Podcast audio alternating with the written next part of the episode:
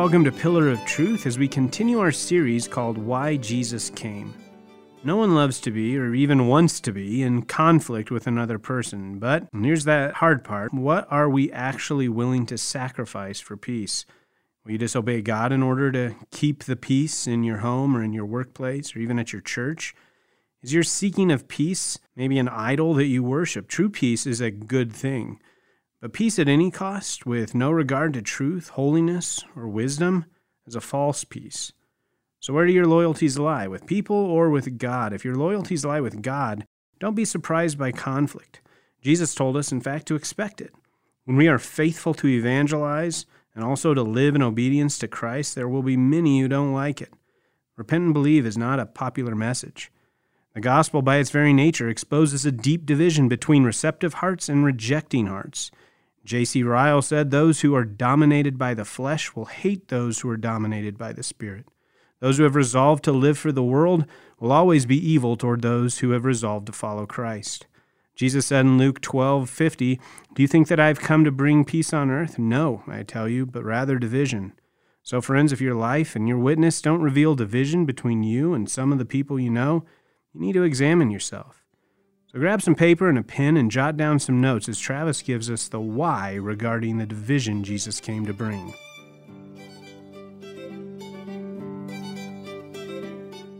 Jesus sees the world as divided into two basic groups. His work as Messiah acknowledges two basic groups. There are those who will go through the fire of his judgment, and then there are those who are included in his baptism, who avoid the fire of his judgment, but he takes on the judgment through his own baptism, as it were, by fire. Today is a passage that's going to cover the implications of this division and how it plays out in our lives and even as intimate of a setting as our home life. Let's start just by looking at two verses in Luke 12 49 and 50. Jesus says, I came to cast fire on the earth, and would that it were already kindled. I have a baptism to be baptized with, and how great is my distress until it is accomplished. Jesus is here looking ahead, looking to the end of time, the fire of divine judgment that he is going to come and cast upon the earth. But between that time, the time and still future to us, between that time and now, Jesus finds himself under the deepening shadow of the cross. Just a few months' time, he will soon go through the fire of divine judgment on behalf of his people. Representing them, Jesus will take upon himself their sins, and he will go through a baptism, as it were, a full immersion in the fearful wrath of God. This is why Jesus came. God made him who knew no sin to be sin on our behalf which points to the baptism that Jesus had to be baptized with, in order that we might become the righteousness of God in Him. This is the only basis of our salvation. There is no other foundation of our salvation than the work of Christ, and this is the very heart of the gospel that we proclaim to others. Jesus sees the world in those two verses as divided by judgment divided by the judgment of God that he will pursue in his role as Messiah. There are those who will go through the fire of divine judgment on their own, with no protection, with no refuge from the angry wrath of God. And there are those whom Christ will represent in his baptism into judgment. He'll go through the judgment for them. That is the most fundamental division that exists the most basic, the most radical. And there are implications of this division in our relationships. Look at verse 51. Jesus said, Do you think that I have come to give peace on earth? No, I tell you, but rather division. For from now on, in one house there will be five divided three against two, and two against three. They will be divided father against son, and son against father, mother against daughter, and daughter against mother, mother in law against her daughter in law, and daughter in law against her mother in law. Frederick Godet, commenting on these verses, said this Jesus sees himself about to be plunged into a bath of flame from which he shall come forth with the torch which shall set the whole world on fire. And that fire, that flame, is in the home. As we've been seeing in our own nation, the fire of division, which is conflict, it's shocking, it's even alarming. I mean, who loves conflict? Who likes it? Only a madman. Who wants to see the upsetting of peace? Who wants to see the disruption, the division, the violence? You'd have to be a madman, as I said, or woefully immature to love conflict, to love controversy, to seek conflict and division. After all, blessed are the peacemakers, right?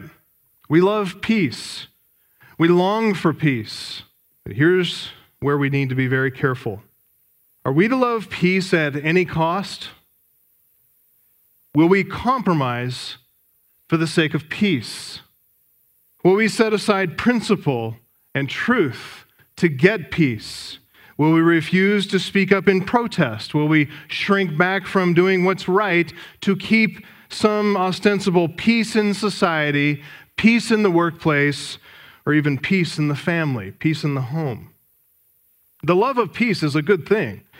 But like any good thing, the pursuit of peace becomes idolatrous when it is not grounded in righteousness.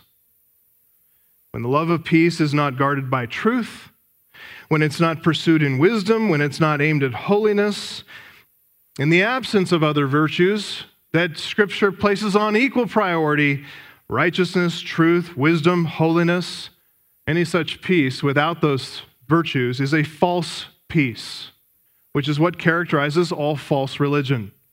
How quickly the dove of peace can turn into a bird of prey. So, as we grapple with Jesus' words here, we need to take them at face value.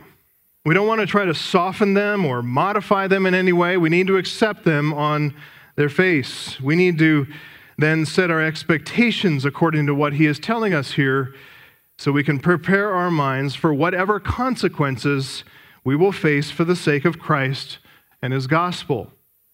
Some very real consequences of following him, aren't there?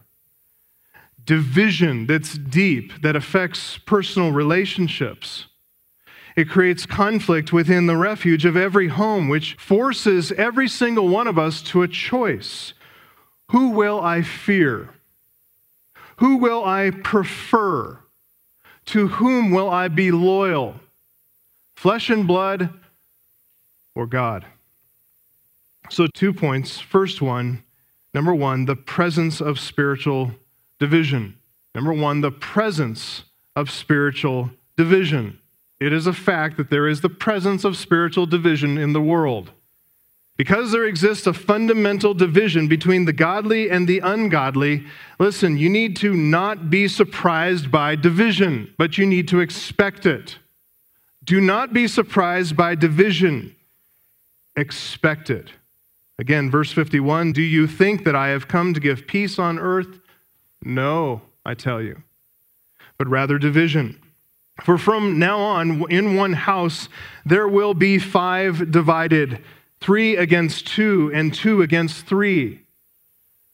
So his question here, as he talks about the implications of the division of humanity, it's aimed at contradicting this popular Jewish notion, alive and well during Jesus' time, a common misconception that the Messiah's coming would usher in an unprecedented reign of, of peace and prosperity in their time. Now, if Israel had repented at Christ's first coming, peace would have come to Israel.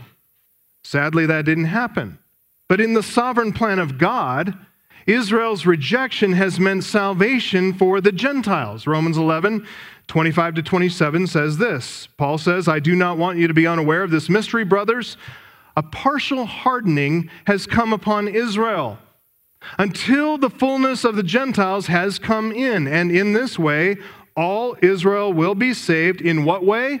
He says, as it is written, the deliverer will come from Zion, he will banish ungodliness from Jacob. This will be my covenant with them when I take away their sins. So, the banishment of ungodliness from Jacob as the deliverer comes from Zion, from the, the, the stronghold of Jerusalem. That did not happen at Jesus' first coming because Israel did not turn to Christ in repentance and faith. What Christ saw, what Jesus saw in Israel at this moment, was the hardening of the nation. Exactly what was prophesied. No peace, there will be no peace apart from repentance and faith. He will not compromise for the sake of peace. There must be repentance and faith, and that's not going to happen for Israel until the last days. Sometime earlier in Jesus' ministry, before he left Galilee, you may remember we covered this in Luke 9. But Jesus sent out the 12. He gave them some instruction as they went out, and some similar words set their expectations, similar to what we're reading right now. Matthew 10 34, he says, Do not think that I have come to bring peace to the earth. I have not come to bring peace, but a sword. The disciples need to realize, as we do, in taking Christ's gospel of peace to the world, not everybody is going to be excited to receive it. Many will reject it. It will reveal a deep internal division that's only exposed through gospel proclamation and righteous allegiance to God through obedient living. This is why Paul warned Timothy, 2 Timothy 3:12, indeed, all who desire to live a godly life in Christ Jesus will be persecuted, while evil people and impostors will go on from bad to worse, deceiving and being deceived. So, for all who represent God and His gospel, whether it's Christ, His apostles, Christians today, Christians ever since the time of Christ and His apostles, or if we go back and look at the prophets and the priests of old, all who desire to live godly will be persecuted, rejected in their own time, and rejected by their own people. By own people, I don't just mean their own ethnic tribe, I mean family members as well. This is what Christ is saying. We see this in the Old Testament. As faithful prophets warned the people about coming judgment. For example, God promised to destroy Jerusalem in the Babylonian invasion. He'd warned them, warned them, warned them, sent them prophet after prophet, priests teaching the law, prophets calling them to obey the law, to repent of their sins, to turn to God, to turn back to Yahweh. They didn't. And so the warnings got stronger. The warnings became more frequent. And he said, he, God said, You are going to go into judgment. You're going to be sent into exile unless you repent. Judah ignored the prophets. They preferred to listen instead to false prophets. You can see it in Jeremiah chapter 6, if you'd like to turn there just briefly in your Bibles. Jeremiah chapter 6 and verse 10. God said, he said clearly and plainly by the mouths of his prophets, There is no peace for the wicked. The people, though, from the kings and his officials to the, all the way down to the common people, all through the land, they preferred to listen to the voice of false prophets, of rebellious priests, all of them who were telling the people what they wanted to hear. In Jeremiah 6:10, it says this, "To whom shall I speak and give warning that they may hear?" Behold, their ears are uncircumcised, they cannot listen. Behold, the word of the Lord is to them an object of scorn, and they take no pleasure in it. Therefore, I am full of the wrath of the Lord I am weary of holding it in. Pour it out upon the children in the street, upon the gatherings of young men also. Both husband and wife shall be taken, the elderly and the very aged. Their houses shall be turned over to others, their fields and wives together. For I will stretch out my hand against the inhabitants of the land, declares the Lord. For from the least to the greatest of them, Everyone is greedy for unjust gain, and from prophet to priest, everyone deals falsely. They have healed the wound of my people lightly, saying, Peace, peace, when there is no peace. Listen, we hear the same refrains today, all throughout our society. The general call of peace is always the mark of false religion. When you hear people saying peace, peace, when there's nothing but wickedness and corruption, there's no call for peace. When we look past all the wickedness in our world and say, God bless America, what we ought to be saying is, God, Bless us with the coming of your justice and your judgment on this country. Because we want to see your justice reign, your justice and your truth prevail. And only then do we want to see peace cover the land when everything is made right before you. False religion, though, soothes everyone, saying, Peace, peace, when there is no peace. It's only true religion that cries out, Repent and believe. Contrary to the false prophets who scorned and abused Jeremiah, contrary to Israel's corrupt spiritual leadership, Jesus said, Deep spiritual division exists, and there is no peace. His disciples need to factor that in. They need to adjust their thinking. They need to expect this. Jesus said in Luke 12 51, Do you think that I've come to bring, bring peace on earth? No, I tell you, but rather division. And then in verse 52, he told them from now on, houses would be divided. Let's make a few observations here before moving on. I'm going to give you five observations just of the text here. First observation the question that Jesus asked Do you think that I've come to give peace on earth? The verb translated here, I have come, that's not the same verb we talked about last time. The verb erchomai that Jesus used back in verse 49. Remember, we said last week that Jesus used that verb erchomai joined with an infinitive. Now, not always, but often, he used it as a technical way of referring to his mission. So, I came to cast fire on earth, Luke 12. That's not the same verb that's used here. The verb here in verse 51 is the verb paraginomai, which points more to his arrival on the scene. So it's not I came in the sense of my mission, it's I've arrived in the sense of here I am. I came to cast fire, verse 49, and now that I've arrived, verse 51, it's not for peace, but to expose that basic division that exists. This raises a second observation, another observation back in Luke 10 1. The Lord appointed 72 messengers. 72, you can call them evangelists or missionaries, but 72. And he sent them on ahead of him, two by two, into every town and place where he himself was about to go.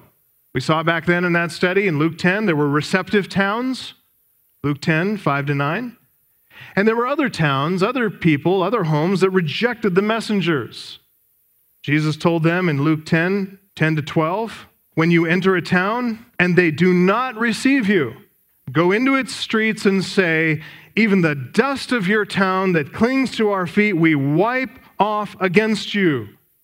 Nevertheless, know this that the kingdom of God is near.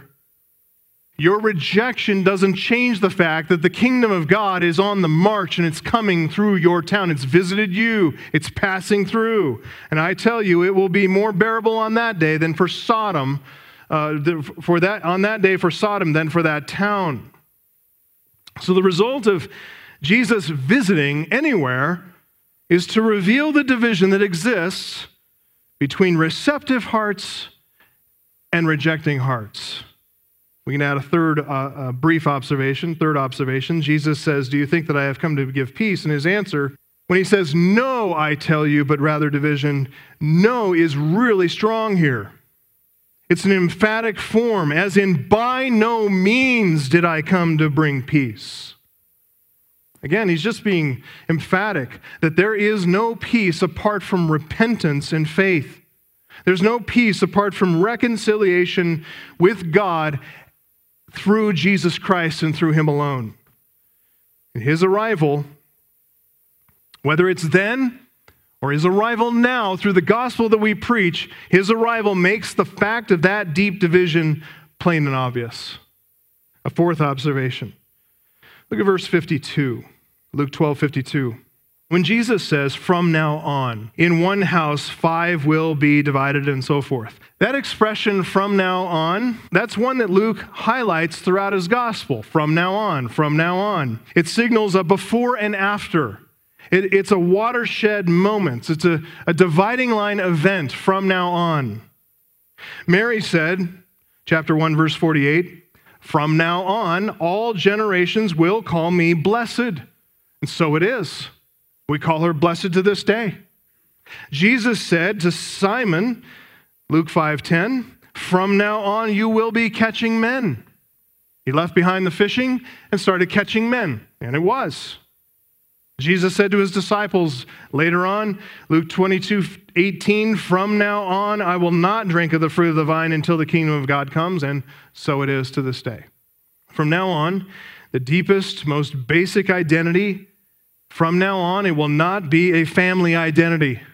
From now on, it will be a spiritual identity. From now on, a dividing line between those who are in Christ and those who are outside of Christ from now on. That's the watershed. And finally, a fifth observation when Jesus says in verse 52 from now on, in one house there will be five divided. The verb form makes it plain here. It's a perfect passive. And it can be translated literally as they will have been divided. So the division is something that is revealed to them. It's not caused, but it's revealed whenever it is that Christ arrives. Okay, so what's the takeaway? Those five observations. So what? Two things. First takeaway this is why the clear proclamation of the true Christ is so very critical. Because in order to see this division plainly, we need to present Jesus for who he really is. And that is to say, we need to present him in the fullness of his messianic ministry, not just the parts of him that we think others are going to like and accept. If we only present the friendlier version of Jesus, Savior, Comforter, Friend, things that are all true, but if we fail to present his role as conquering king, as inflexible judge, as the one who comes to execute justice and cast fire on the earth, then you know what? We're presenting a distorted Christ. We're not presenting the true Christ. We're not presenting the full saving gospel to people. And so, if we present a distorted Christ, well, it stands to reason that we're not going to see the division clearly. Everybody likes a friendly, happy Jesus. Second takeaway from those observations is that the fact of division isn't necessarily indicative of a problem. Division when you present the gospel, when you live according to righteous principle, when you live according to the lordship of Christ, division could indicate a problem. You could be a divisive, contentious person. You could be a real jerk. Maybe you're the problem. You're the one revealing division because nobody likes you because you're a contentious person and you're constantly stirring up trouble. Suppose someone acts in a godly way, impeccable integrity, preaches this full gospel, lives in accordance with it, in boldness and humility, presenting the truth. Listen, division will be an effect of a clear gospel and living according to a clear gospel. If your life and your witness and your gospel is not revealing any division between you and the people that you know, you might want to ask yourself a few questions, hard questions about your own clarity. Ask hard questions about your own life. Is it clearly, distinctly, unambiguously Christian in the pattern of Christ? Or is there some level of mediocrity there? It happened in the homes where into which Jesus came. It happened in the villages where he arrived. We know that Jesus did everything in a righteous and gracious way. There was nothing lacking in his witness. Still, his arrival meant, verse 52, that in one house five are divided three against two, and two against three. There are two saved by grace, and three who remained in sin, or vice versa.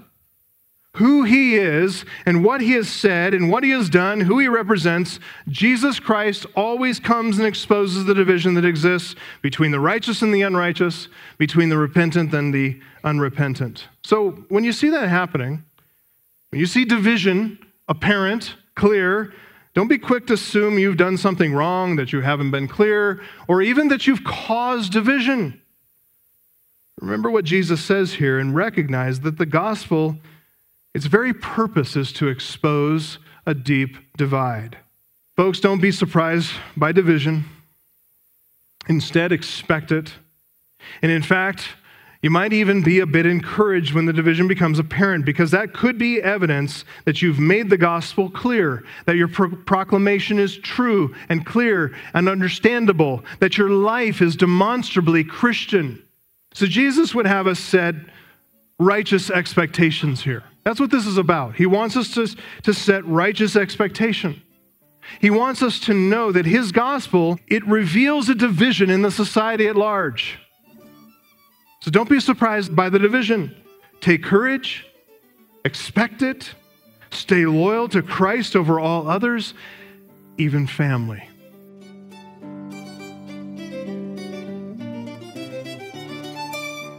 Well, thank you for joining us today. Plan to listen again tomorrow as we continue our series called Why Jesus Came. You can find this study and many more on our website, pillaroftruthradio.com. We invite you to download any of our broadcasts and please consider sharing them with a friend. We'd love to hear from you. Email us at letters at pillaroftruthradio.com or come and visit us here at Grace Church in Greeley this Sunday morning. We would love the opportunity to meet you. Join us again tomorrow. Listening just 30 minutes a day will help you stand up and stand strong on Pillar of Truth.